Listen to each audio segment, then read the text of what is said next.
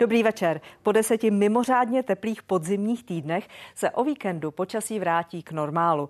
Na začátku druhé listopadové dekády to znamená minima kolem nuly a maxima do 7-8 stupňů.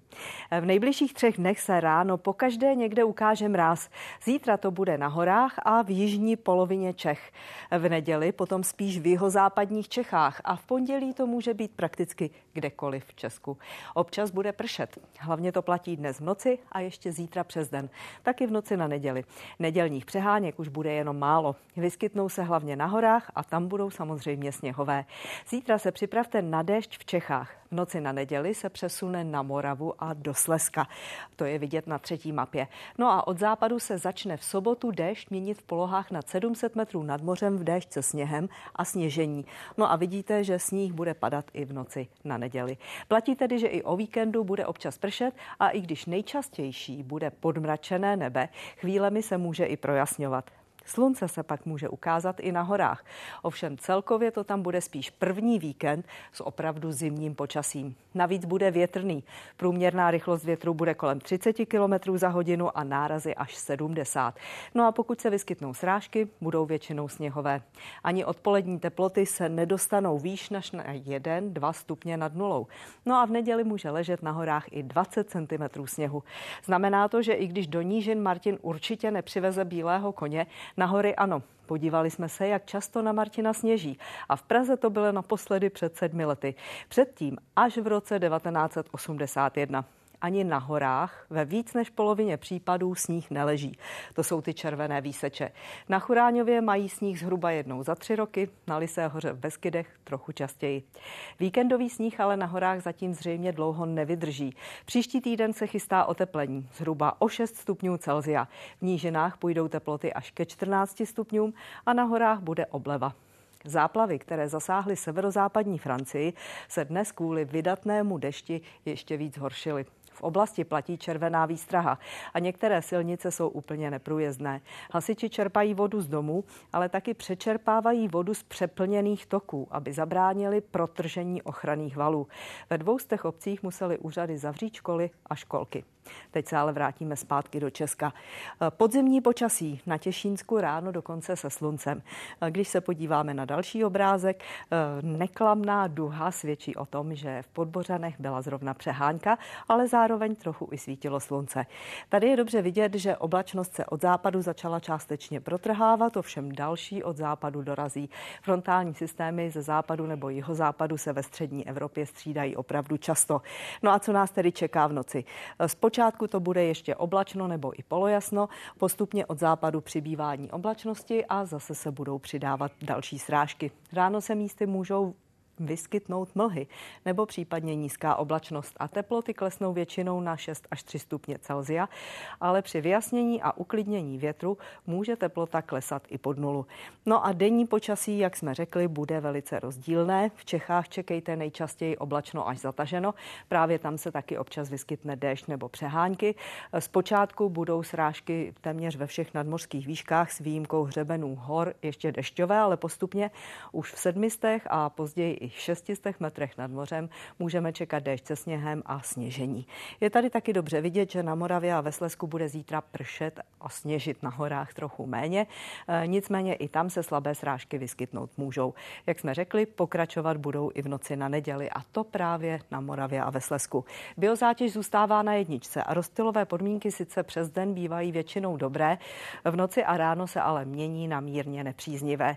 Platí ale, že polétavého prachu máme ve vzduchu téměř téměř ve všech sledovaných oblastech relativně málo. Rychlost větru, řekli jsme, že na horách bude víkend větrný, ovšem v nížinách to neplatí, tam by měl být vítr slabý nebo mírný mezi 4 a 25 km za hodinu. No a tady už je počasí na neděli. Opět to bude počasí proměnlivé, zpočátku bude ještě převládat oblačno nebo zataženo, postupně bude ale částečně ubývat oblačnosti. No a taky déšť nebo přehánky se budou vyskytovat v průběhu odpoledne méně a méně často. Na horách horách stále platí, že bude sněžit. Ta hranice sněžení se ráno a dopoledne bude pohybovat někde kolem 600 metrů nad mořem. Postupně se ale bude stěhovat výš a večerní srážky, které budou znovu přicházet, eh, se můžou vyskytnout jako sněhové až třeba v polohách kolem 900 metrů nad mořem. To souvisí s tím, že v průběhu příštího týdne se bude znovu oteplovat. Nicméně stále platí, že nedělní ráno bude studené 4 až 0 při vyjasnění a uklidnění větru, hlavně na jeho západě až minus 2 stupně Celzia. No a v pondělí budou minimální teploty mezi plus jedním a minus 3 stupně Celzia. Uh, už ale dál v úterý, musíme počítat s tím, že se počasí zase změní. Teploty ani ráno nepůjdou k bodu mrazu a odpolední maxima by se měla pohybovat mezi 10 a 14 stupni Celzia. Neznamená to ale nějakou zásadní změnu počasí, snad jenom v tom, že na horách už nebude sněžit, ale pokud se tam vyskytnou srážky, budou smíšené nebo dešťové. Taky středa bude docela teplá, maxima do 12 stupňů Celzia a všimněte si, že v druhé polovině příštího týdne se bude zase ochlazovat. To ochlazování by mělo v dalším víkendu znovu vyústit v počasí, které na horách bude deštivé nebo sněhové. Spíš se bude podobat tedy zimě a v nižších polohách potom půjde o takový pěkný listopad. Eh, když se podíváme, jak to vypadá s družicovými záběry, na nich je vidět odkrývání České republiky a ubývání oblačnosti od západu, ale je taky jasné, že od západu přicházejí jednotlivé frontální systémy a s nimi i oblačnost a srážky. Je to vidět i na detailní modelu střední Evropy a Fialová na horách a dokonce částečně i na Vysočině naznačuje, že se bude jednat o srážky sněhové nebo smíšené. Tady je vidět nedělní počasí, jak jsem naznačila, v neděli se postupně v průběhu dne bude eh, projasňovat obloha a bude ubývat srážek. Je to ale dobře vidět, že ještě předtím nás čeká několik naznačených frontálních systémů, které všechny přicházejí v tom západním proudění od Atlantiku a proto je v nich hodně vlhkosti. V chladném vzduchu se samozřejmě budou vyskytovat na horách srážky sněhové a můžete počítat s tím, že na závěr tohoto týdne na našich horách bude určitě ležet nějaký sníh a rozhodně to bude víc než 2-3 cm, které tam byly v předcházejících dnech. Tolik počasí, přeju vám pěkný den.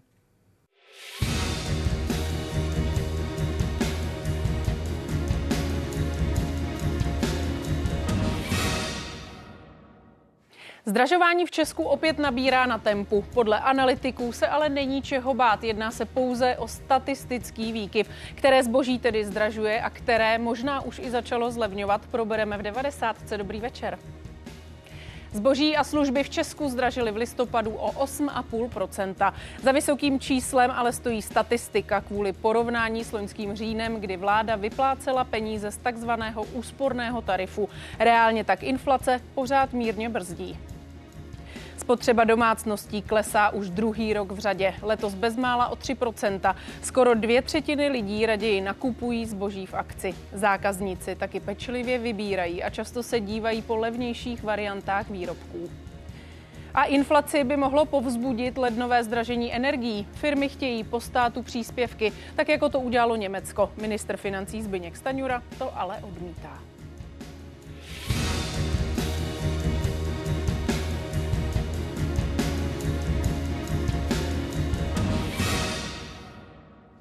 Minulý měsíc tedy poskočilo tempo zdražování na 8,5%. Ještě v září se drželo těsně pod sedmi. Důvod je ovšem jen statistický výkyv. Porovnáváme s loňským říjnem, kdy stát tedy lidem vyplácel úsporný tarif.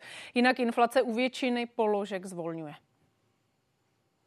Potraviny nakupuje Jindřiška Susová jednou týdně. Po každé utratí asi 400 korun. V poslední době pozoruje, že některé mírně zlevnily. Některé jo, některé naopak teďka už před Vánocem jdou nahoru. Řada potravin, třeba chléb nebo zelenina, zmírňuje tempo svého zdražování. Cena vajec a cukru v říjnu oproti předchozímu roku pak dokonce klesla. Nejvíce ten rozdíl vidíme meziročně například u másla nebo u oleje nebo třeba i u cukru. U masa ty ceny se drží na podobných úrovních. Když se budeme bavit o nabídce na svatého Martina, tak v loňském roce jsme vůbec nezařazovali husu, protože ta je výrazně dražší než kachna a v letošním roce už nabízíme eh, i eh, husu.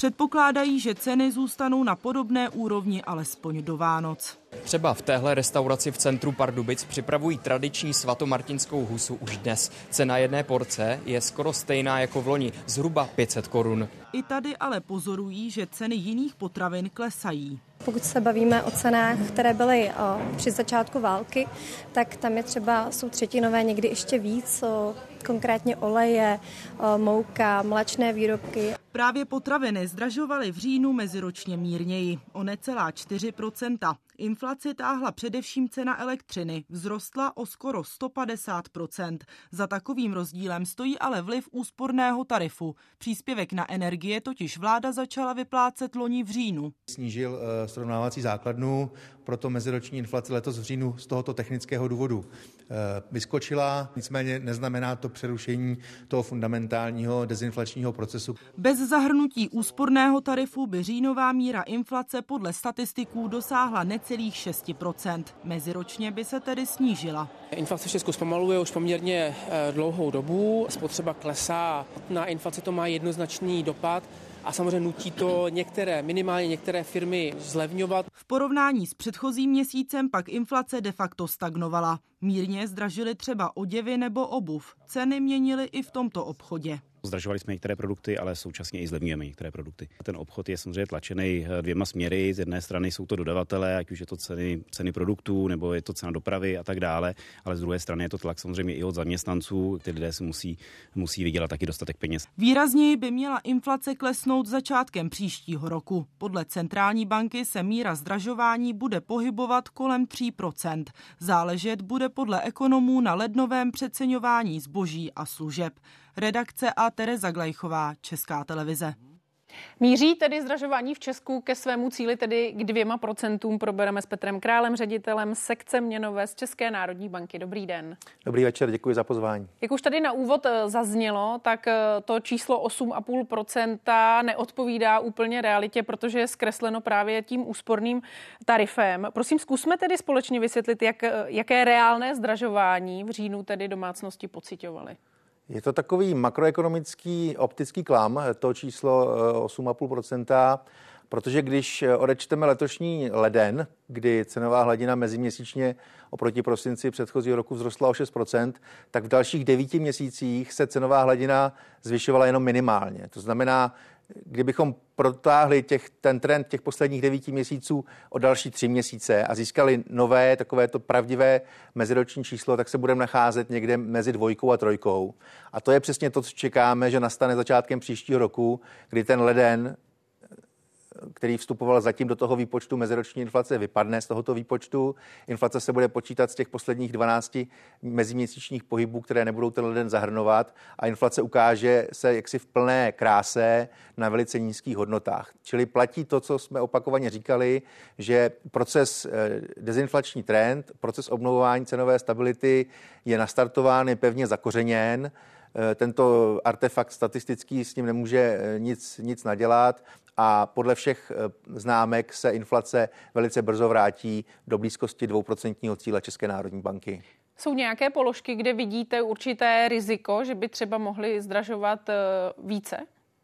Tak on ten dezinflační eh, trend je plošný. Ono zpomaluje, zpomaluje eh, růst eh, cen potravin, což je věc, kterou, kterou si každý asi všimne a zaznělo to i v té reportáži před chvílí. Zpomaluje růst cen zboží, toho takového toho spotřebního zboží a zpomalují, zpomaluje růst služeb. To znamená, nehovoříme ještě o absolutním poklesu cen, ten asi ani nelze očekávat, ale prostě to zdražování, které tu bylo v posledních dvou letech, se zastavuje a rizikem eh, pro další vývoj je to, aby se současná situace, kdy inflace kolísá, jak jsme, jak jsme si tedy mohli všimnout, aby se nějakým způsobem nepropsala do očekávání lidí. Z toho důvodu jsem tady dneska i já a z toho důvodu Česká národní banka aktivně komunikuje, že tento statistický artefakt, tento optický klám by neměl být považován za nějaký, nějaký návrat inflace, že prostě přirozeně odezní a je rozumné očekávat uh, snížení inflace v duchu toho dosavadního trendu. Vy jste zmiňoval potraviny, tam je celkem zajímavé to, co se stalo meziměsíčně. Ty, ty mírně tedy eh, zdražily. Přidám k tomu i dotaz divácký od eh, Karla. Zajímavé, že elektronika stojí pořád stejně nebo méně, proč v podstatě jen jídlo průběžně zdražuje? Tak eh, ten říjnový mírný nárůst cen potravin je do značné míry sezónní záležitost. Potraviny obsahují velkou sezónní složku, typicky zelenina a ovoce zdražují na konci vegetačního období, což bylo teď právě v tom říjnu.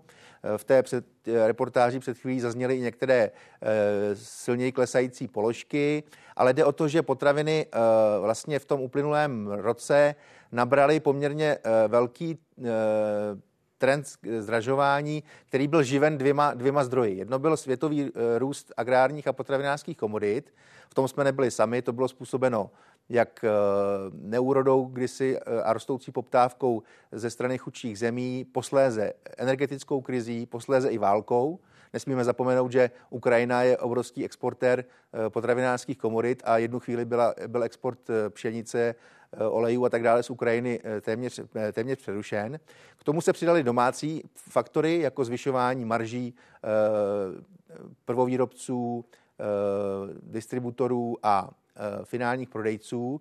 A česká cenová hladina potravin, která byla dlouhodobě zaostávala za tím, co by odpovídalo české e, úrovni hospodářství, velice rychle, řekl bych až téměř skokově, se posunula na tu hladinu, která tak nějak odpovídá naší, naší e, relativní e, ekonomické výkonnosti. Ale naštěstí tento proces už máme, zdá se, za sebou, stabilizuje se to i s přispěním samozřejmě měnové politiky, velice nám posílil kurz, což jaksi pomáhalo v boji, nebo donedávna posiloval kurz, což pomáhalo v boji proti inflaci. A i u potravin se zdá, že nás čeká období obnovené cenové stability. Vývoj inflace ještě jednou přehledně. Plus 8,5%, to je tedy aktuální číslo za říjen.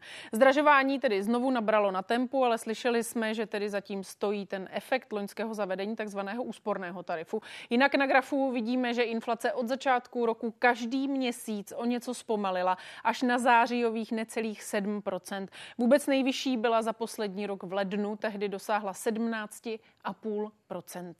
Tolik tedy ten kontext toho toho letošního roku. Co uvidíme v těch dalších měsících? Listopad a prosinec přichází předvánoční sezóna, kam se budou hýbat eh, cenovky a můžou si vůbec dovolit obchodníci zvyšovat eh, právě předvánoční sezónou ceny? Tak ten prostor pro eh, navyšování cen z titulu nějaké poptávky, která by to akceptovala, tak ten byl do značné míry vyčerpán tím, že česká ekonomika už se delší dobu nachází v útlumu, klesá spotřeba domácností a nárůst marží narazil na, svoje, na, svoje, eh, na svůj strop a očekáváme, že se budou marže korigovat. Samozřejmě klasický sezónní pohyb e, zboží Eh, se sezónní pohyb cen zboží eh, nastane v té míře, jako, jako je obvyklé, tak neoblivní tu meziroční inflaci, protože loni byly taky Vánoce a ceny se, ceny se porovnávají teda eh, v tom srovnání s loňským rokem. Nicméně, je dobře očekávat, že ten efekt toho úsporného tarifu tu s námi bude ještě dva měsíce, protože platil loni v období říjen až, až prosinec. Takže ještě listopad a prosinec letošního roku bude ta meziroční hladina zvýšená. Ona bude nicméně trošku klesat z těch hodnot kolem, kolem těch, eh, z těch 8,5 někam, někam k sedmičce.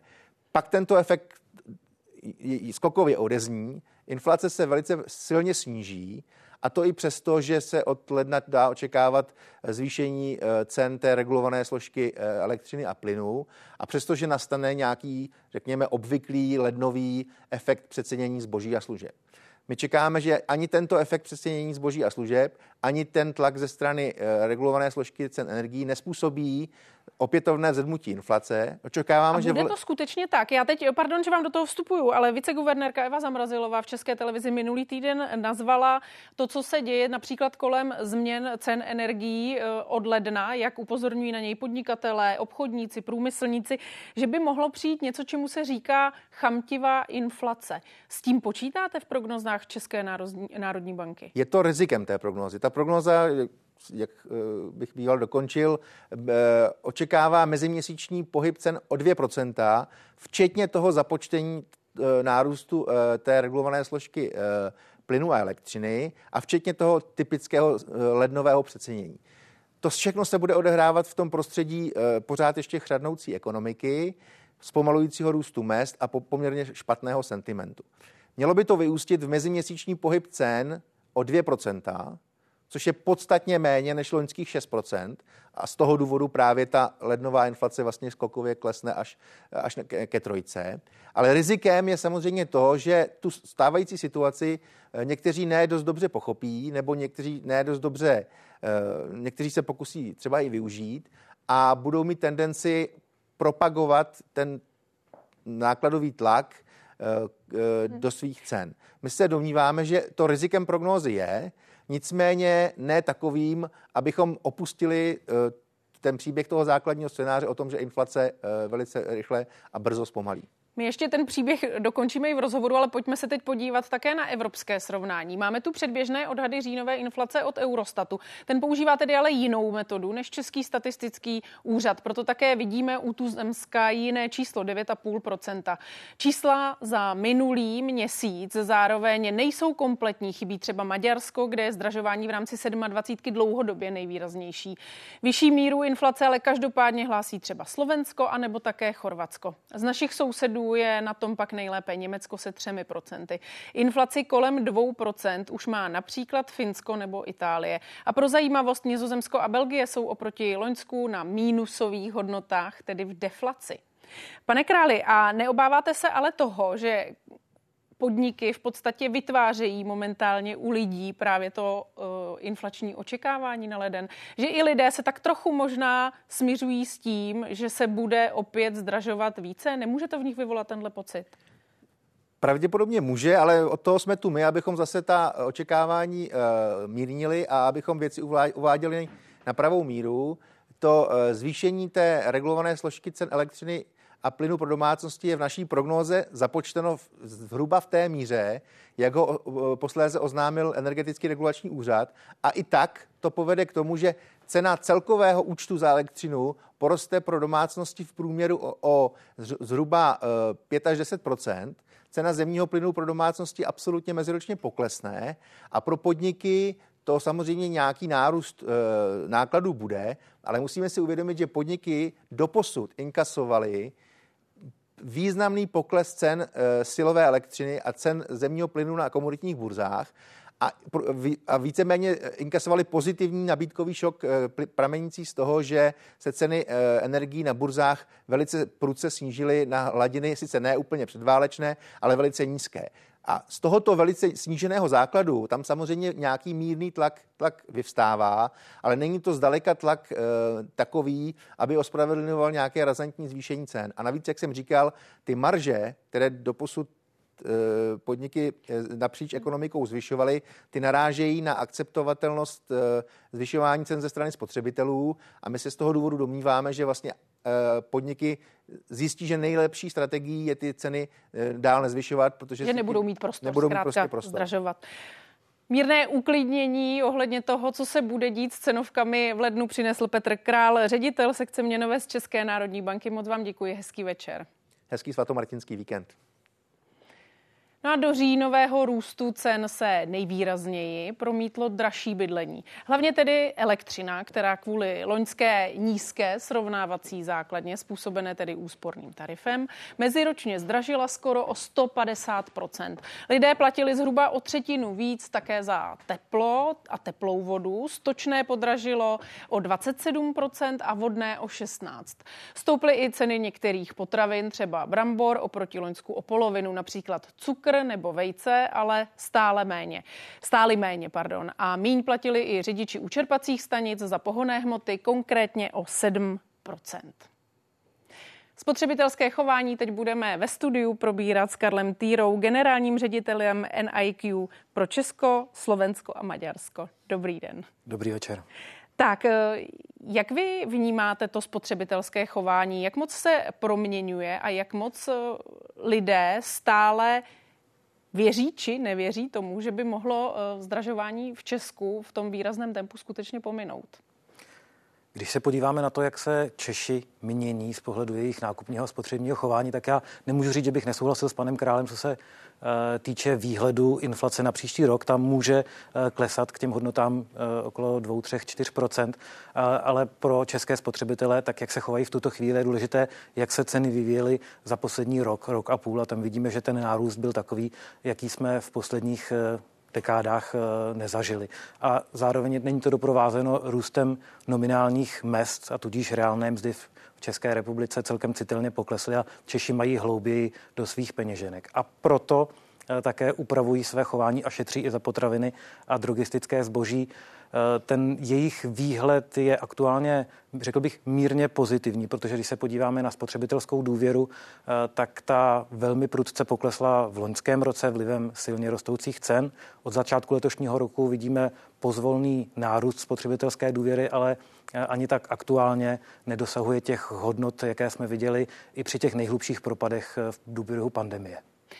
Z vašich zkušeností, jaké rychle se potom proměňuje to spotřebitelské chování eh, a přichází tedy ten optimismus a znovu chuť utrácet? Protože bavíme se samozřejmě o tom, že pokud Česká národní banka počítá s tím, že hned ze začátku roku by inflace mohla klesnout třeba ke 3%, tak nárůst mest už by mohl být vyšší. To znamená, že i ty reálné výdělky už se samozřejmě zlepší. Přijde ochota utrácet eh, okamžitě nebo budou lidé opatrní? Když pominu takovéto období, třeba jako jsme zažili během covidu a pandemie, kdy přišel šok a během několika týdnů jsme dramaticky proměnili to chování eh, v našich obchodech, tak eh, jinak spotřebitelé mají velkou setrvačnost, protože eh, mají očekávání ohledně budoucího vývoje a zároveň poměřují to, co si mohou dovolit.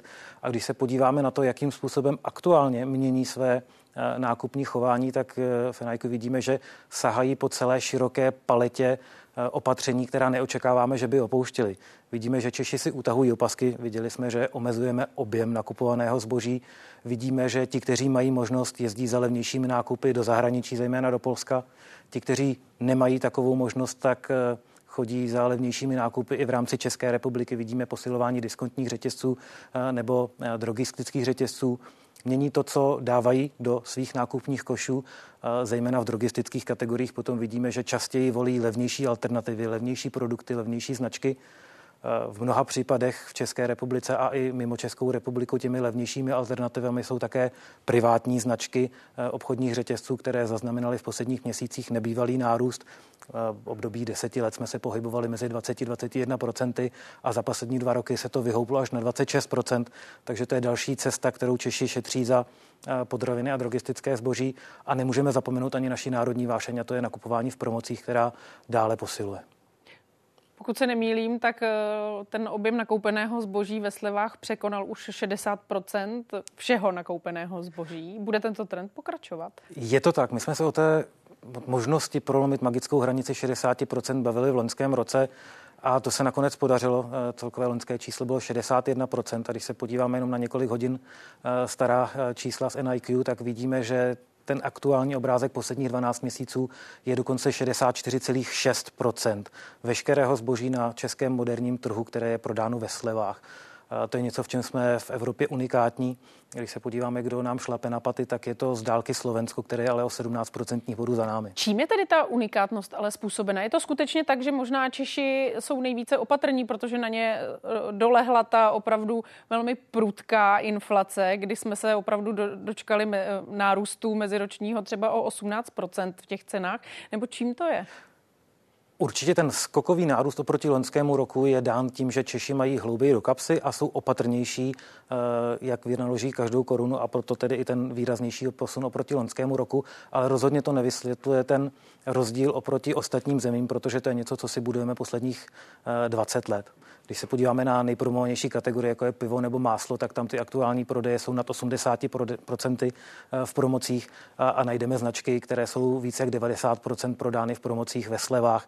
A tady můžeme říct, že český spotřebitel bere jako tu normální cenu, tu promoční zlevněnou a když je to za standardní, tak to zboží prakticky nekupuje. Takže je to zkrátka zvyk. My jsme se naučili takto nakupovat a v dobách krize to akorát děláme více. Je to zvyk a můžeme se bavit a polemizovat, jestli za to víc může mohou výrobci, mohou obchodníci, nebo to, že jako Češi jsme na tyto akce slyšeli a byl to účinný nástroj, jak v našem konkurenčním prostředí v malou obchodě přetahovat zákazníky mezi jednotlivými řetězci nebo i mezi konkurenty v rámci jednotlivých kategorií. Vy už jste to tady naznačil. Zákazníci přecházejí také k levnějším variantám výrobků.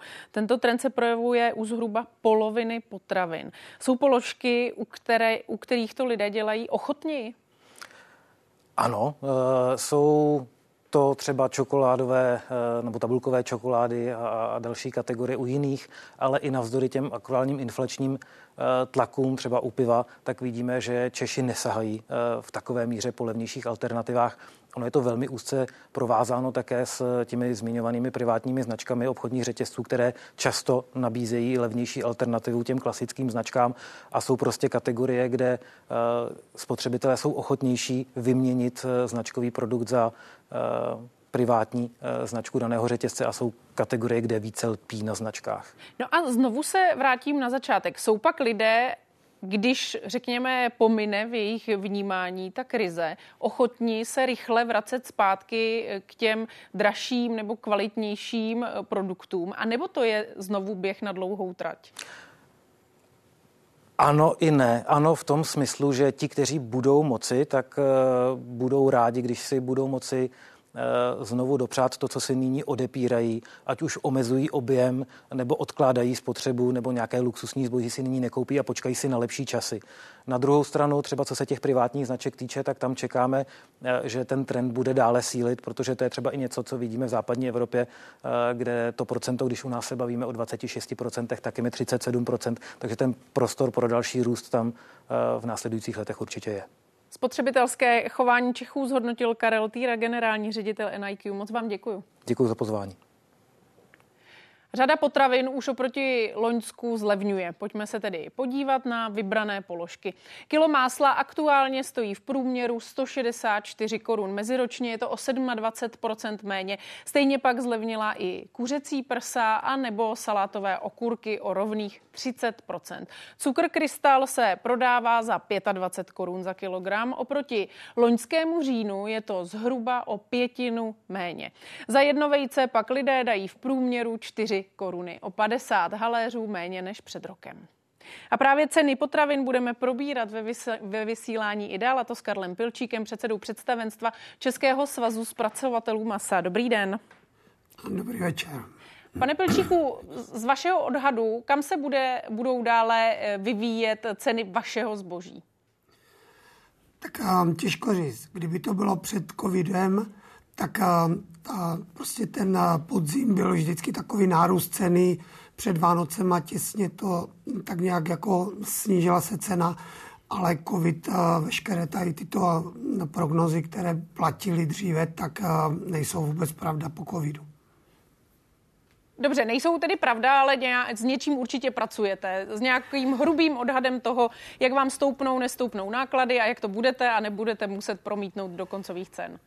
Ano, je potřeba říct, že cena vepřového masa, speciálně vepřového masa, se děl, je podle německé burzy. Takže jak na burze v Německu rozhodnou, tak ve středu odpoledne, tak v pondělí ráno se takto obchoduje. Je pravdou, že v Evropě vepřového masa moc není, takže nějaký důvod, jako slevňovat, vůbec není. Ono i malinko polevila cena u vepřové půlky, ale jednotlivé části jsou a speciálně teď panenka a podobně, tak spíš narůstají kotleta a narůstají ty ceny nahoru. Prostě ne, není to úplně, když se slevní půlka, že zároveň půjdou i části dolů. Bohužel teď ty ceny stojí a, a myslím si, že v Evropě není důvod nějak slevňovat vepřové maso. Tak ono stačí možná ujištění, že není důvod zdražovat. Tak by to mohlo být. Čekáme, že tak nějak jako by ta cena mohla zůstat eh, do konce roku, ale opravdu to nedokážeme odhadnout, protože, jak říkám, každou středu eh, německá burza řekne, za kolik se bude prodávat. Pane Pilčíku, co pak přijde tedy v lednu? Slyšíme dohady mezi obchodníky, mezi některými výrobci a mezi odborníky z druhé strany třeba na energie, kteří říkají, podniky pouze straší, nebudou muset kvůli vysokým cenám energií v lednu zdražovat. Tak jak je to? Tak jako když byl, byla energie na dvou procentách ve výrobku, tak si myslím, že jsme tak zásadně nešetřili, ale v momentě, kdy vám stoupne na 8% elektřina ve výrobku, tak to už opravdu je číslo, kterým jako je potřeba se zabývat. A teď nevíme ani, kolik vlastně se zdraží elektrika, ale prostě je to poměrně vysoké a ať chceme nebo ne, tak to promítat do té ceny výrobku musíme. A tam jste pěkně řekla, že cena je až 150% nahoru, což malinko je níž, protože dříve jsme nakupovali elektriku někde 45-50 euro, dneska nakupujeme kolem 120, uvidíme, jak to stoupne a prostě ta cena je vysoká a samozřejmě, že je potřeba říct, že chovatel prasat započítá tu cenu a na porážkách započítají zpracovatele a samozřejmě i obchodníci započítají. Takže když bych vzal jenom 2,50, že se zdraží ta elektrika, tak je to 10 korun ve výrobku, v kterém eh, nějakým způsobem se musí promítnout. Takže říkat, že, že elektrika nemá vliv na cenu, tak to není teda pravda. No já myslím, že nikdo jenom... neříká, že elektřina nemá vliv na cenu, to, to zase nezaznívá, ale pravdou je, že například přišlo ujištění od šefa eh, největší energetické společnosti v zemi, že i když vzroste regulovaná složka ceny elektřiny, tak ta neregulovaná postupně klesá a nemělo by to zahýbat trhem příliš moc. Hmm, pokud to tak bude, tak budeme velice rádi, ale samozřejmě nestojíme jenom na elektřině. Všechno kolem nás se zdražuje a, a je to takovým stavem, že akorát se napíše od dalšího čtvrtletí zdražujeme 5-15% a, a buď koupí nebo nekoupí. A vzhledem k tomu, že není jiná alternativa v náhradních dílech a podobně, tak jako to jsou všechno věci, které prostě do toho výrobku se musí promítnout. Samozřejmě, že k novému roku zase stoupnou ceny platů, takže mzdy, takže taky budeme muset promítnout. Čekáme, že maso by nemělo mít nějaký důvod se zdražovat, ale nedokážeme to predikovat. Jak říkám, po covidu je opravdu ta doba jiná, rozhodilo se naprosto všechno. Nafta zase zdražuje, euro, ne, koruna teda oslábla, takže všechno jako je takové, že se kolem nás eh, zdražuje úplně všechno. Přesuňme se tedy prosím ke spotřebitelskému chování, protože i spotřebitelům e, zdražilo v posledních měsících téměř eh, všechno. Co u nich pozorujete? Je to skutečně tak, že nakupují tak velké procento zboží opravdu jen ve slevách? My jsme tady slyšeli, že to je 65% všeho zboží, které se prodá na trhu tak u nás v oboru je to ještě horší, protože my se pohybujeme 75, někdy až k 80% které se prodávají ve slevě. A masa, které slyšíte 89, 99, tak jako ta cena není správná, za to naši odběratele nenakoupili, takže podhazují tady tuto cenu, aby ty zákazníky dostali do obchodu a potom samozřejmě ostatní věci můžou být trochu zdražené. A to, co říkal pan Týra, tak jako už se tady říká 10 let. A v Anglii je někde kolem 30% ceny, která se pohybuje v, v akcích a 70% privátních značek.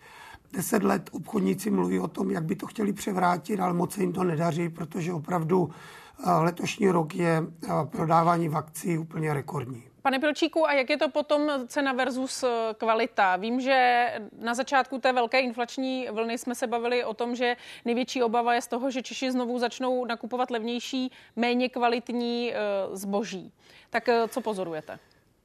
No, když vezmu jenom segment šunky, tak standardní šunka se pomalu přestává prodávat, nebo významně slábne ale šumka nejvyšší jakosti se pořád prodává. Takže jako jsou lidé, kteří eh, kupují a opravdu po kvalitě pořád jdou. Vedle toho jsou lidé, kteří samozřejmě mají hloub do kapsy, tak eh, kupují opravdu levné výrobky. Ale v tom segmentu šumky a specialit jako pořád se prodávají a řekl bych, že pomalu to stoupá ještě tady v, tomto, v těch kvalitních výrobcích. Jak rychle pak lidé dokáží zareagovat na to, že už je lépe a znovu to spotřebitelské chování změnit a jít po kvalitě? Opakuju, po kvalitě pořád jdou. Jako ten, ty méně kvalitní výrobky tak nijak nerostou, ale kvalita se prodává, takže myslím si, že lidé Možná si někdo koupí něco malinko míň, ale já pořád si myslím, že až tak spotřeba se nesníží, ale snižuje se plítvání.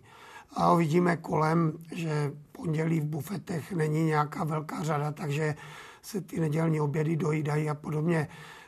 Takže mm, prodává se kvalita pořád.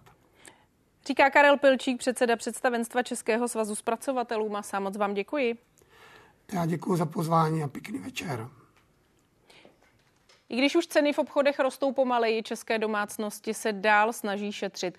Podle dat agentury NIQ se ve třetím čtvrtletí už skoro dvě třetiny zboží v tuzemských super a hypermarketech nakoupili tedy v akci. Zároveň roste podíl privátních značek řetězců. Aktuálně dosahuje 26%. Zákazníci také často přecházejí k levnějším variantám tedy výrobků. Patrné je to podle expertů třeba u čokolády nebo rozpustné kávy. V některých kategoriích se ale navzdory navzdory inflaci daří i dražším produktům a to se týká například piva anebo bramborových lupínků. Lidé taky nakupují menší množství mouky, olejů a nebo třeba džusů.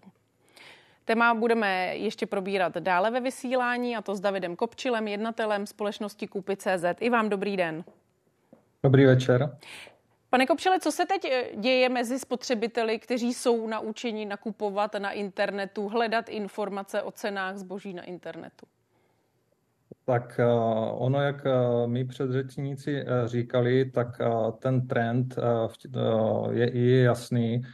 Uživatelé nebo čeští spotřebitelé nakupují stále víc v akcích. My to na naší službě vidíme. Dá se říct, že každým rokem vlastně nám roste nějaká uživatelská základna a ti uživatelé opravdu hledají čím dál víc produkty v akci. Dá se říct, že, že ten růst těch, těch uživatelů je meziročně zhruba 10% a Tady tuto poptávku vlastně na to řetězce na to reagují a co se týká našich dat, tak můžu říct, že počet, počet akcí, které byly v letošním roce, tak přesáhne meziročně nárůst vlastně o 10% také.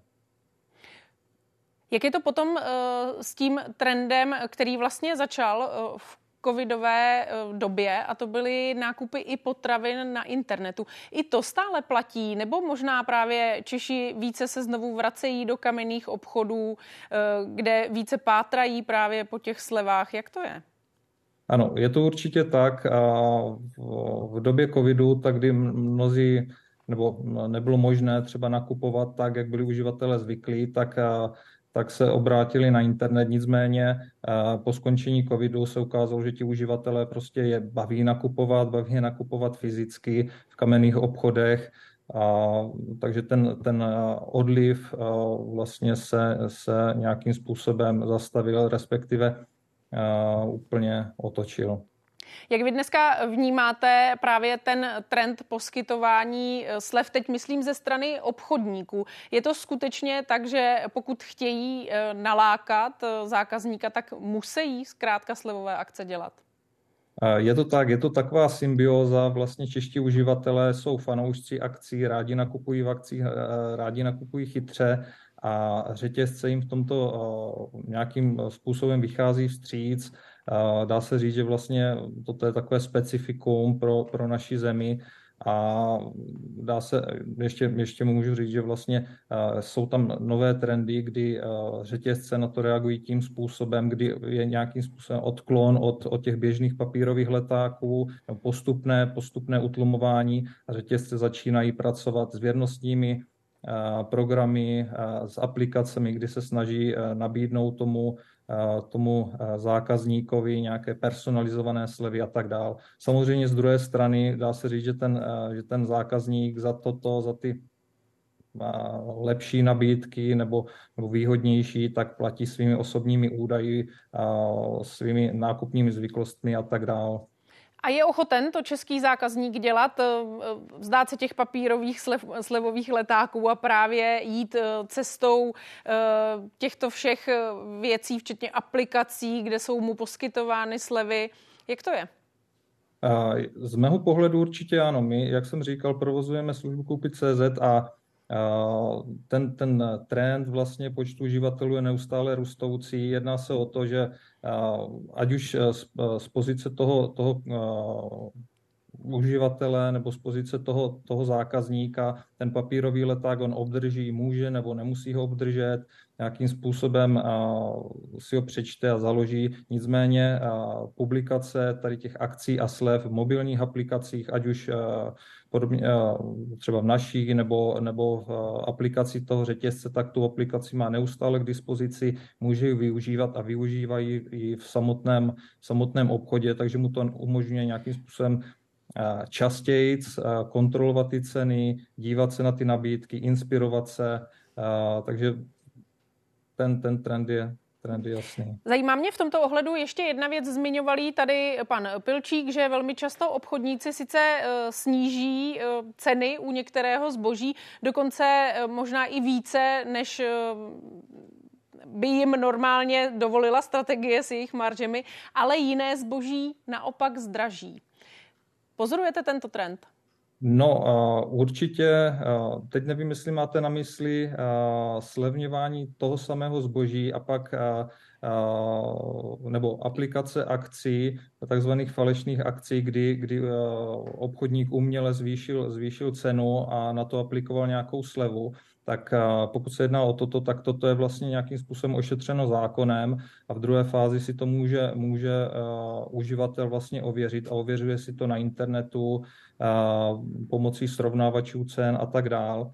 A co se týká, co se týká pokud, pokud ten dotaz směřoval k tomu, jestli, jestli obchodníci balancují různé, různé segmenty těch potravin nebo kategorie s tím, že jednu zdraží, jednu zlevnější, tak ano, to je samozřejmě přirozené a částečně vlastně vykrývají ty v úzovkách dotované nebo nedotované, ale ceny z nižší marží produkty z marží vyšší. Říká David Kopčil, jednatel kupy CZ. Moc vám děkuji. Taky děkuji. Inflaci v říjnu táhlo nahoru podle statistiků zejména bydlení. Kromě energií rostly také ceny nájmů. Na mapě vidíme aktuální průměrné ceny nájmů v jednotlivých krajských městech. Nejvyšší jsou tradičně v Praze. Za byt o výměře 60 metrů čtverečních tu nájemníci zaplatí v průměru přes 23 tisíc korun. Meziročně o 7% víc. Nejvýrazněji ale rostly ceny nájmů podle dat Reality Mix v Plzni, kde se nájmy zvedly v průměru skoro o 12 Následuje následuje Ústí nad Labem s desetiprocentním růstem cen. Oproti loňskému listopadu klesly ceny eh, z krajských měst jen v Liberci a také v Olomouci. No a právě ceny bydlení budeme dál probírat se Stanislavem Kubáčkem, členem prezidia Asociace nájemního bydlení. Dobrý den. Dobrý večer. Tak jak to bude dál s nájemným? Už eh, přestane stoupat, tak jak jsme viděli v posledních eh, měsících či čtvrtletích? Bohužel nevidíme pádné důvody pro to, aby nájemné mělo klesat. Je to z toho důvodu, že bydlení bohužel není komodita, která se dá rychle vyprodukovat, eh, dá se rychle nahradit, jako třeba benzín nebo i chleba, který prostě z zásob eh, zrní můžete rychle, rychle napéct. V České republice se tradičně moc nestaví z důvodu eh, náročných norem, pomalého povolování a v poslední době přibylo drahé financování, drahé hypotéky a, a, a tím poklesl zájem o vlastnické bydlení a developři víceméně pozastavili, pozastavili nové projekty projekty. Takže bydlení nepřibývá a, a lidí pořád v těch krajských městech přibývá z důvodu především e, migraci e, vnitřní ekonomická za studií, za prací. Takže lidí přibývá v těch městech, bytu nepřibývá, tak není moc důvod, proč by měli moc ceny bydlení klesat, ať už v nájmu nebo, nebo i vlastnické. Vy jste tím v podstatě asi odpověděl na divácký dotaz. Martina se ptá, proč je nájemní bydlení stále dražší a dražší. Je to tím, že se staví stále méně? Je to jeden z těch hlavních dlouhodobých důvodů. Ehm, já zároveň kromě asociace pracuji taky ve firmě, která eh, působí v devíti zemích na trhu s bydlením a je pravda, že v České republice se na počet obyvatel nebo na nárůst obyvatel bohužel staví, staví jedno z nejmíň. Teď ještě přibyla taky velká inflace ve stavebnictví energii a to všechno se bohužel a v platu to se pro, pro, pro, eh, eh, promítá do cen, cen bydlení. Ale kdyby se stavělo, určitě by cena bydlení ne, že klesla, ale nestoupla tak moc.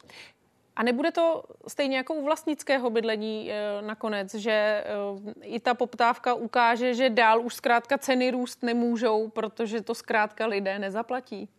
Máte pravdu, že to má určitý strop, eh, takže proto já jsem vám odpověděl na začátku, že si myslím, že ceny nebudou klesat v tom nájmu, ale myslím si, že budou růst pomaleji než rozhodně v posledním roce, no v posledním eh, roce a půl. Na druhou stranu, když se podíváme na delší trend, třeba desíti let, tak cena vlastnického bydlení se možná zdvojnásobila za poslední dekádu z nějakých 60-70 tisíc na čtvereční metr v Praze dneska na 130-140 tisíc v novostavbě.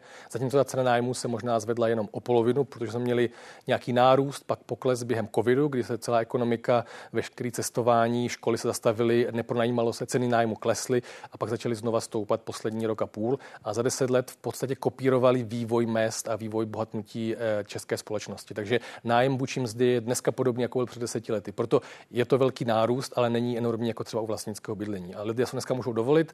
Myslím si, že bude růst pomalu dál, ale už ne tak skokově. Jaké to pak přineslo tedy trendy eh, na trh s nájemním eh, bydlením? Vím, že jeden z odborníků dokonce ve vysílání zmiňoval, že mnohem více se začaly pronajímat třeba jen pokoje. A to nejen studentům.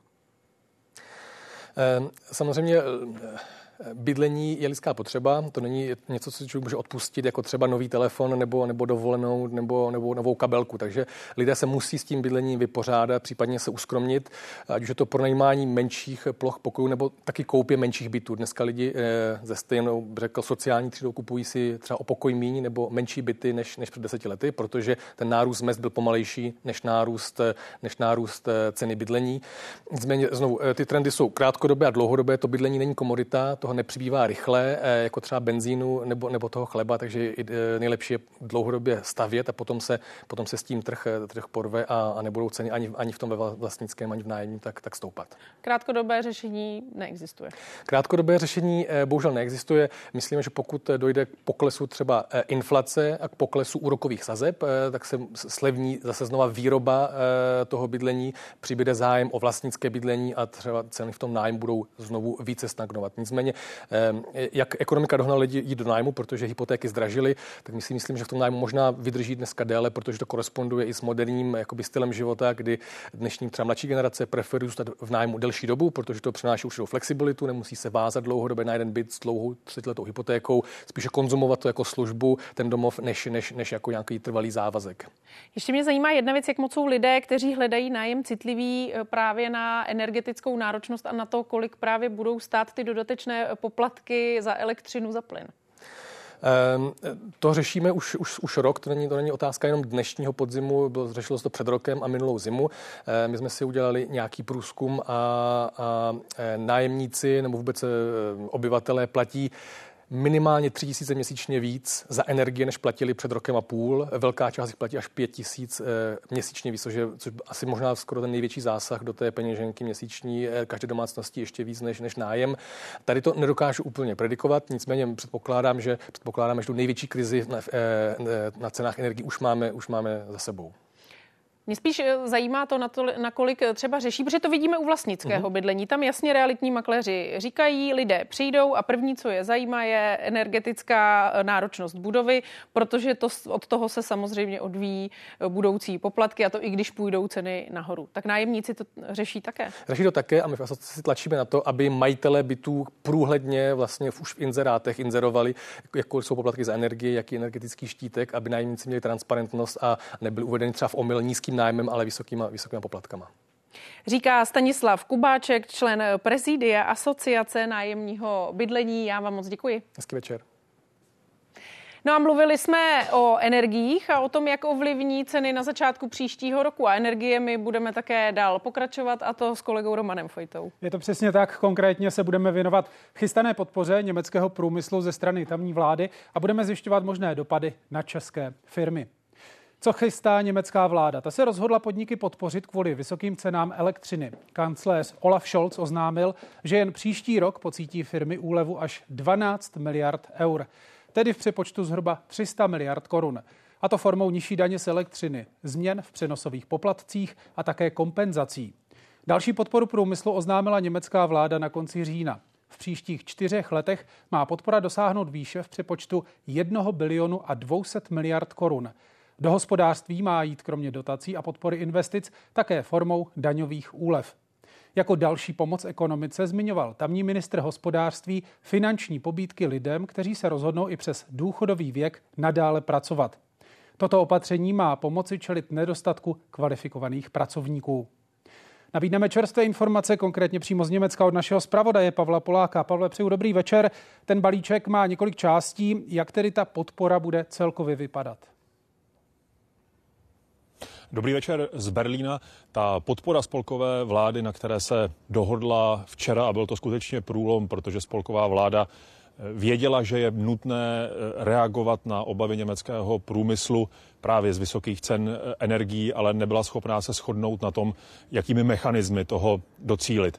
Ten průlom přišel včera a ty mechanismy jsou v zásadě dvojí. Bylo zmíněno to, že spolková vláda sníží daň z elektřiny na nejmenší možnou úroveň, co dovoluje Evropská unie tedy na 50 centů za megawatt hodinu. Dosud museli firmy, podniky platit 15 euro za eh, megawatt hodinu. S tím eh, by tedy měly německé firmy, německý průmysl eh, ušetřit během příštího roku přibližně 3 miliardy eur, ale jsou to peníze, které potom budou chybět ve státní pokladně a to bude muset dorovnávat spolková vláda ehm, prostě ze státní pokladny pro následující dva roky má finanční krytí a pro roky 2026, 2027 a 2028 bude muset spolková vláda najít finanční zdroje, které by výpadek této daně eh, našly. A ten druhý, ten druhý mechanismus, tak ten se týká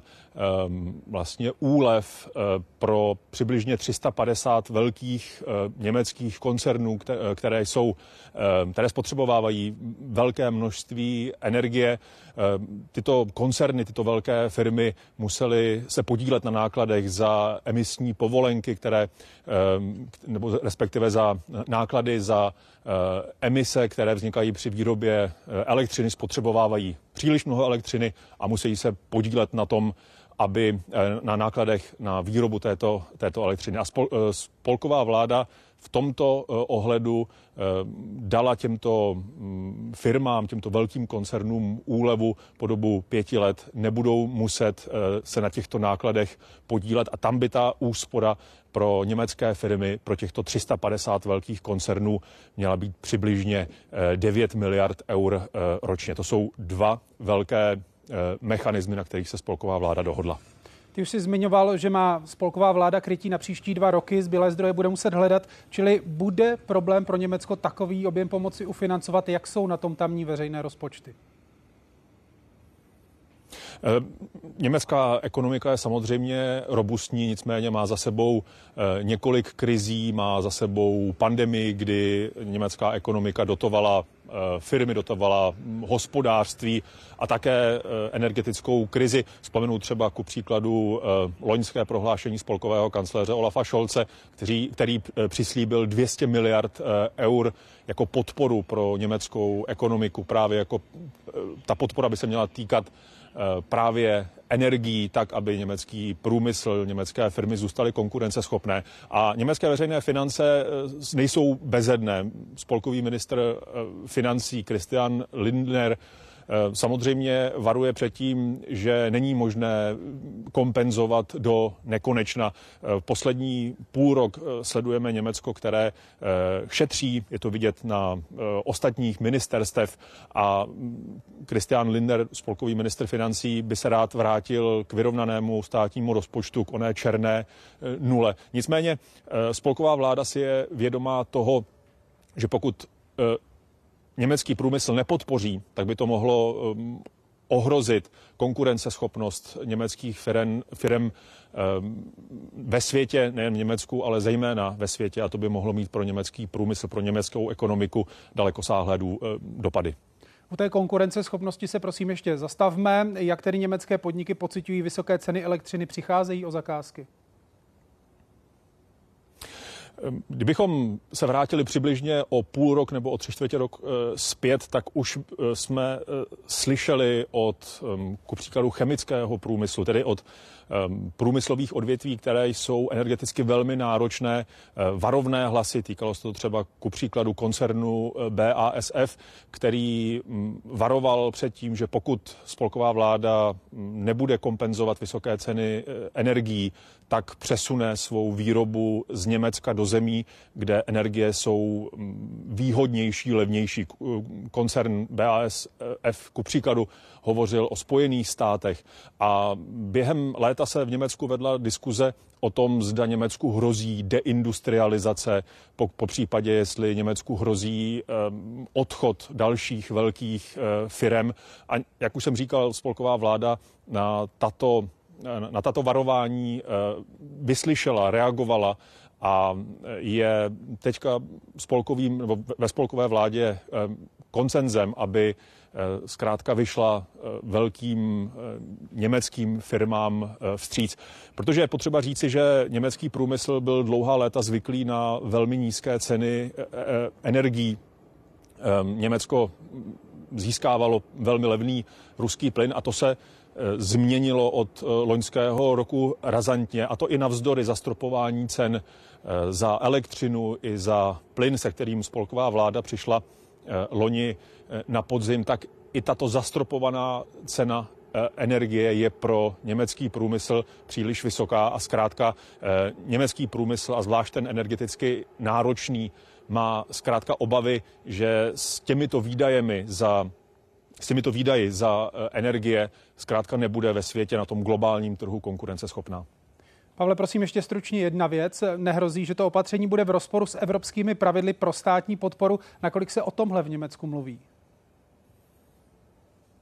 Eh, kancléř eh, Olaf Scholz i minister hospodářství Robert Habeck společně také s ministrem financí Christianem Lindnerem si byli eh, velmi jistí v tom, že ta, ty, ty mechanismy, které spolková vláda připravila, připravila, jsou konformní s evropským právem a že tedy nehrozí, že by to Brusel, Evropská unie mohla Německu, tak říkajíc, eh, hodit zpět eh, na hlavu.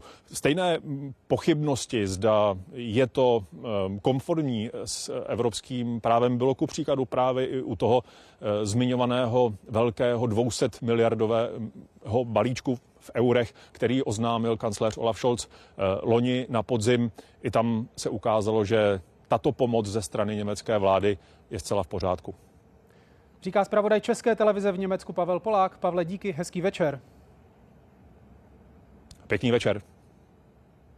Česko se podle ministra financí nemůže kvůli drahým energiím pouštět do dotačních závodů s Německem. Vzhledem k velikosti ekonomiky by v nich prohrálo. Opoziční ANO pak vládu kritizuje za to, že opět na domácnosti i firmy přenáší úhradu poplatku za obnovitelné zdroje. Já myslím, že je poctivé vzít si všechny formy podpory, které dostávají energetické náročné provozy a porovnat je v tom mezinárodním srovnání. Například u nás jsou, je možné čerpat peníze, dotační peníze investiční z, moder, z modernizačního fondu. To jsou řádově desítky miliard a to v Německu není. Eh, stejně eh, platíme takzvané nepřímé, kompenzujeme takzvané nepřímé náklady. Takže určitě je dobré porovnat všechny typy podpor. Na druhé straně platí dlouhodobě, že pokud eh, připustíme dotační závody, tak s nejbohatší evropskou ekonomikou a Německem v dotačních závodech prohrajeme. Takže naším cílem je na evropské úrovni, aby se opravdu v celé Evropě snižovala úroveň dotací protože to nahrává samozřejmě těm nejbohatším ekonomikám.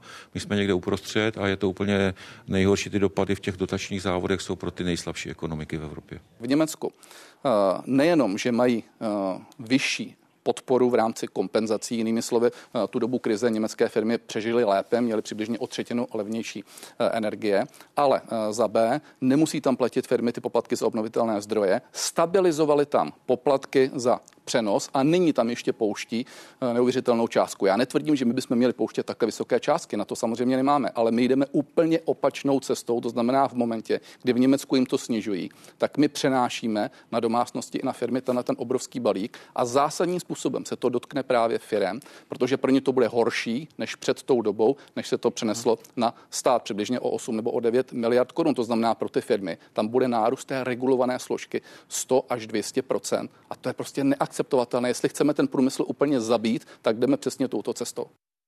A nabídneme pohled ekonoma. Hostem ve vysílání je Dominik Stroukal z Metropolitní univerzity Praha a také člen Národní ekonomické rady vlády. Dobrý večer vám přeju. Dobrý večer. Tak od ministra financí jsme slyšeli, že česká vláda se firmám podobným způsobem jako ta německá pomáhat nechystá. Je to podle vás chyba? No záleží, co je cílem. Pokud si vláda, a mluvilo o tom před volbami, takže jenom plní své sliby, dala za cíl konsolidovat veřejné finance, které opravdu nabrali tempo, s kterým bylo potřeba něco udělat. Už jenom kvůli našim vlastním pravidlům rozpočtové odpovědnosti, už jenom kvůli tomu, jestli třeba bychom chtěli nebo nechtěli, ale měli bychom už jenom podle toho, jak jsme to slíbili přímo v budoucnosti euro, abychom plnili mastrická kritéria, jsme museli něco udělat a součástí toho bylo právě i to, že se přenesly zpátky ty poplatky za obnovitelné zdroje na domácnosti a firmy. A naopak, kdybychom chtěli teďka dotovat, tak bychom šli proti úplně všemu tomu konsolidačnímu úsilí, které se v posledním minimálně roce odehrálo.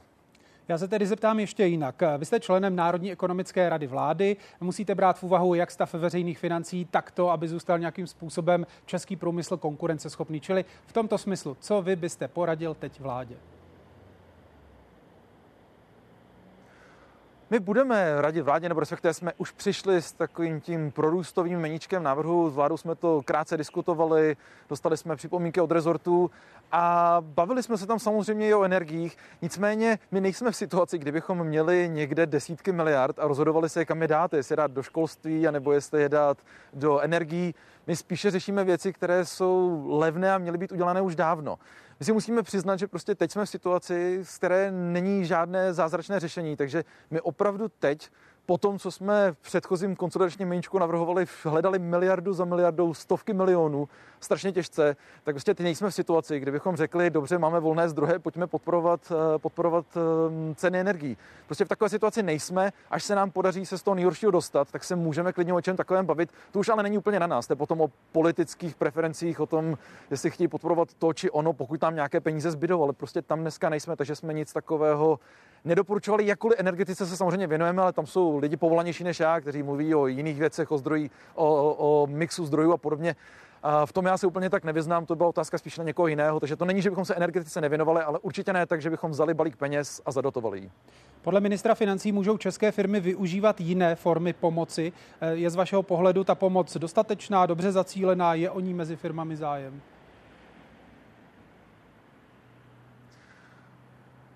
To je, to je otázka, na kterou úplně nemám odpověď, nemám na to data. Nicméně to, co my víme, je, a to vidíme samozřejmě na datech, která znám, jako na datech z průmyslu, který už teďka kolik tři měsíce po sobě klesá, meziročně jsme 5% dole. Vidíme to na datech z trhu práce, vlastně vidíme, že firmy trápí spousta věcí a po těch pandemických letech, po těch problémech s energiemi, prostě teďka dohromady ještě k tomu nabíhají uh, úrokové náklady, které prostě dlouho dokázaly některé firmy ještě držet z dřívějších let, které měly třeba zafixované a teď se dostávají do problémů na mnoha frontách. Takže ano, průmysl se dostává do problémů, vidíme to i ve službách, vidíme to, že obecně vlastně ten problém tady je.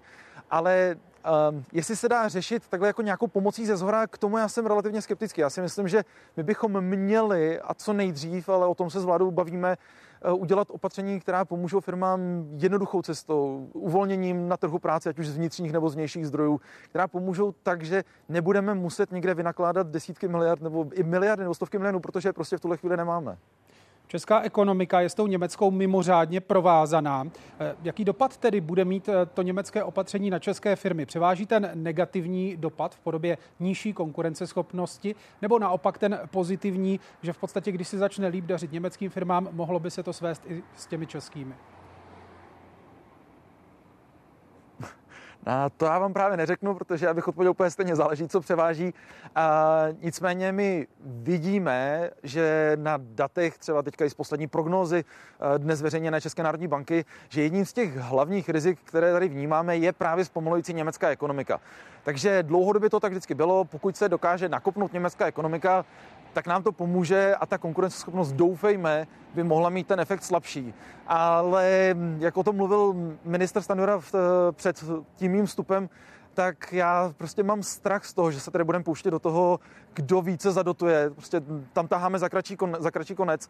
Takže tady tou cestou, abych byl radši, kdybychom se vůbec nevydali a německá ekonomika se nastartovala podobnými opatřeními, jako chceme připravovat my, něčím, co prostě není jenom pojďme zadotovat, ale prostě pojďme to transformovat, pojďme uvolnit jednoduchými věcmi, které už jsou třeba u nás na stole už od revoluce. Tady máme 30 let návrhy, které se neudělaly a my prostě teďka nemáme jednoduché řešení. To jsou všechno věci, které se nám nasčítaly za 30 let a prostě hold jsme se dostali do situace, z které není úplně jednoduché řešení. Samozřejmě politici budou volat potom, že některé, nějaké takové chtějí, opozice bude říkat, že určitě by nějaké takové měla, ale prostě dneska není. Jsme v problému a teď akorát budeme chtít udělat to, aby jsme ho prostě neprodlužovali pro následující nejenom generace, ale pro následující roky. Nicméně Němci se tou cestou dotací vydali. Neobáváte se tedy krachu českých firm, případně toho, že budou se snažit přesouvat výrobu jinam? Hmm. No pravděpodobně to uvidíme. Prostě to, ta souhra všech věcí, které teď firmy drtí, tak ta prostě nastává. Ale to není, to není chyba toho systému. My jsme se prostě dostali do tak inflačního prostředí, že Česká národní banka musela zvednout sazby, musela proti inflaci bojovat, museli jsme začít řešit problémy, který, kterých jsme se dostali nejenom v covidovém období, ale i v tom předtím. Takže vlastně ruku v ruce s tím jde, ať se nám to líbí nebo ne, je to prostě problém. I třeba o něco, ale ne snad o moc, vyšší nezaměstnanost, o něco jako větší problémy firm, snižování marží. To jsou prostě věci, které pravděpodobně eh, v nejbližší budoucnosti uvidíme.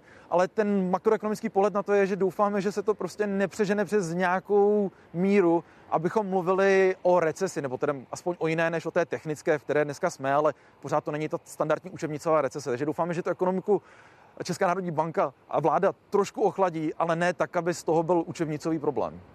Kromě cen energie je pro firmy velkým problémem nedostatek lidí na trhu práce. Vy už jste se toho ostatně dotknul. Pomáhá stát firmám v tomto ohledu dostatečně? Opět stejná odpověď jako předtím. Já si nemyslím, že by stát měl pomáhat firmám ze zaměstnávání. Promiňte, že vám do toho vstupuju. Já to myslím tak, promiňte, já jsem to možná prostě... měl tu otázku položit pregnantněji. Eh, zajímá mě zejména nábor pracovníků v zahraničí, protože firmy si často stěžují, že je velmi těžké dostat sem administrativně, byrokraticky cizince a zaměstnat ho tady. Čili jestli v tomto vidíte nějakou změnu v chování státu. Vidím, je to jedna z věcí, o které se bavíme a myslím si, že tam snad dojde k uh, nějakému posunu, protože tady jsou lidé v zahraničí, kteří u nás chtějí pracovat, jsou to vzdělaní lidé z bezpečných zemí, firmy tady chtějí zaměstnat, nikomu to nevadí a my prostě tomu klademe akorát administrativní překážky. Ty by se daly odstranit, vidíme, že se to daří líp v Polsku, prostě proč bychom to nemohli dělat my, nemusíme nic moc vymýšlet, stačí jenom skopírovat, co někde funguje, odstranit některé bariéry, takže to je věc, o které se bavíme, já doufám, že nastane akorát prostě stát vždycky bude řešit míru, tak abychom to, aby, aby to bylo prostě bezpečné, aby jsme to dokázali přijmout a tak dál. Do toho já jako krom nevidím, abych klidně ty bariéry odstranil jako uh, ve velkém, protože si myslím, že tady je škoda. Jsou to lidi, kteří tady chtějí pracovat, něco umí, my je tady chceme, firmy je chtějí zaměstnat a prostě se nám to nedaří. Ale bavíme se i o vnitřních zdrojích. My prostě víme, že v Čechách máme i z vnitřních zdrojů, bavíme se o ženách na trhu práce, bavíme se o tak malých skupinách, jako třeba o vězních, bavíme se o starších lidech, kteří prostě na tom trhu práce by mohli a chtěli ještě být a, a nejsou. Takže je tady ještě spousta zdrojů i zevnitř, ale i o těch zvenku se samozřejmě bavíme. Ekonom Dominik Stroukal, děkuji, že jste byl hostem dnešní devadesátky. Hezký večer vám přeju. Díky za pozvání, hezký večer vám. Parlamentem schválený konsolidační balíček, který čeká jen na podpis prezidenta, zavádí řadu novinek pro podnikatele v Česku. Firmy budou nově danit své zisky 21% sazbou daně z příjmů. Dosavadní daň činí 19%. Některých podniků se dotknou také škrty v národních dotacích. Ty jsou nejvýraznější v rezortu průmyslu a obchodu a v zemědělství. Živnostníkům se mají zvýšit zákonné odvody. A změny také čeká oblast zaměstnávání na dohody o provedení práce. Navídneme další pohled. Hostem ve vysílání je Daniel Urban, člen představenstva Svazu průmyslu a dopravy České republiky a také předseda představenstva Ocelářské unie. I vám přeju dobrý večer. Dobrý večer. Jak vnímáte tu německou podporu? Jak silnou máte v Německu konkurenci? Jak naopak Německo je vnímáno jako obchodní partner? Tak Německo je zároveň obchodní partner, ale samozřejmě i konkurence pro české firmy. My ten vývoj na trhu s energiemi tam sledujeme s velkými obavami, protože e, německá vláda se rozhodla, že bude masivně podporovat e, německý zpracovatelský průmysl. A e, samozřejmě ostatní členské státy, včetně Česka, s tím mají obrovský problém. Čili jaké by to mohlo být dopady na české firmy, možná i přímo na ocelářský průmysl, který je energeticky velmi náročný? Eh, tak dopady to bude mít negativní, protože samozřejmě pokud v Německu je levnější elektřina, což je už dneska, a ta včera oznámená opatření německé vlády eh, zase eh, ještě více pomohou německým firmám. Takže pro nás bude ještě těžší konkurovat na rovném hřišti s německými firmami. My jsme tady před malou chvílí mluvili i o té možnosti, že by to, že se podaří oživit německou ekonomiku, mohlo mít příznivý vliv i na tu českou. Kolik procent dáváte tady téhle možnosti? Tak určitě by to pozitivní bylo, ale já se obávám, že ten výhled uh, není úplně pozitivní. Jo. Takže my Eh, co se týče výroby oceli třeba v Čechách, tak eh, tento rok bude velmi eh, špatný a bohužel nevidíme úplně obrat minimálně v tom prvním pololetí příštího roku. A když byste odhlédli jenom od výroby oceli a podíval se na průmysl jako takový, třeba i na ten automobilový, nemohl by ten profitovat z případného oživení německé ekonomiky?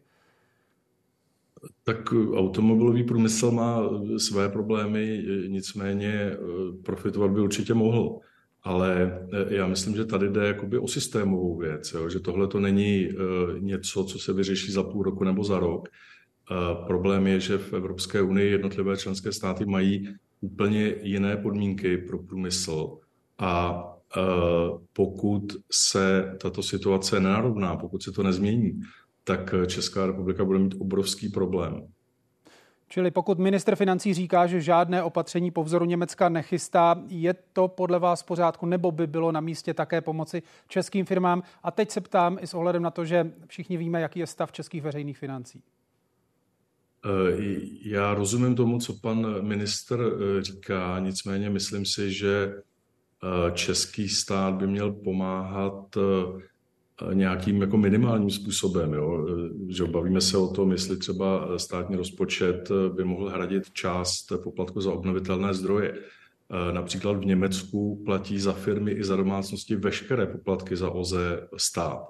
Tak to je potom obrovská konkurenční výhoda zase. Nabízí se ale ta zásadní otázka, kde by na to měl český stát vzít?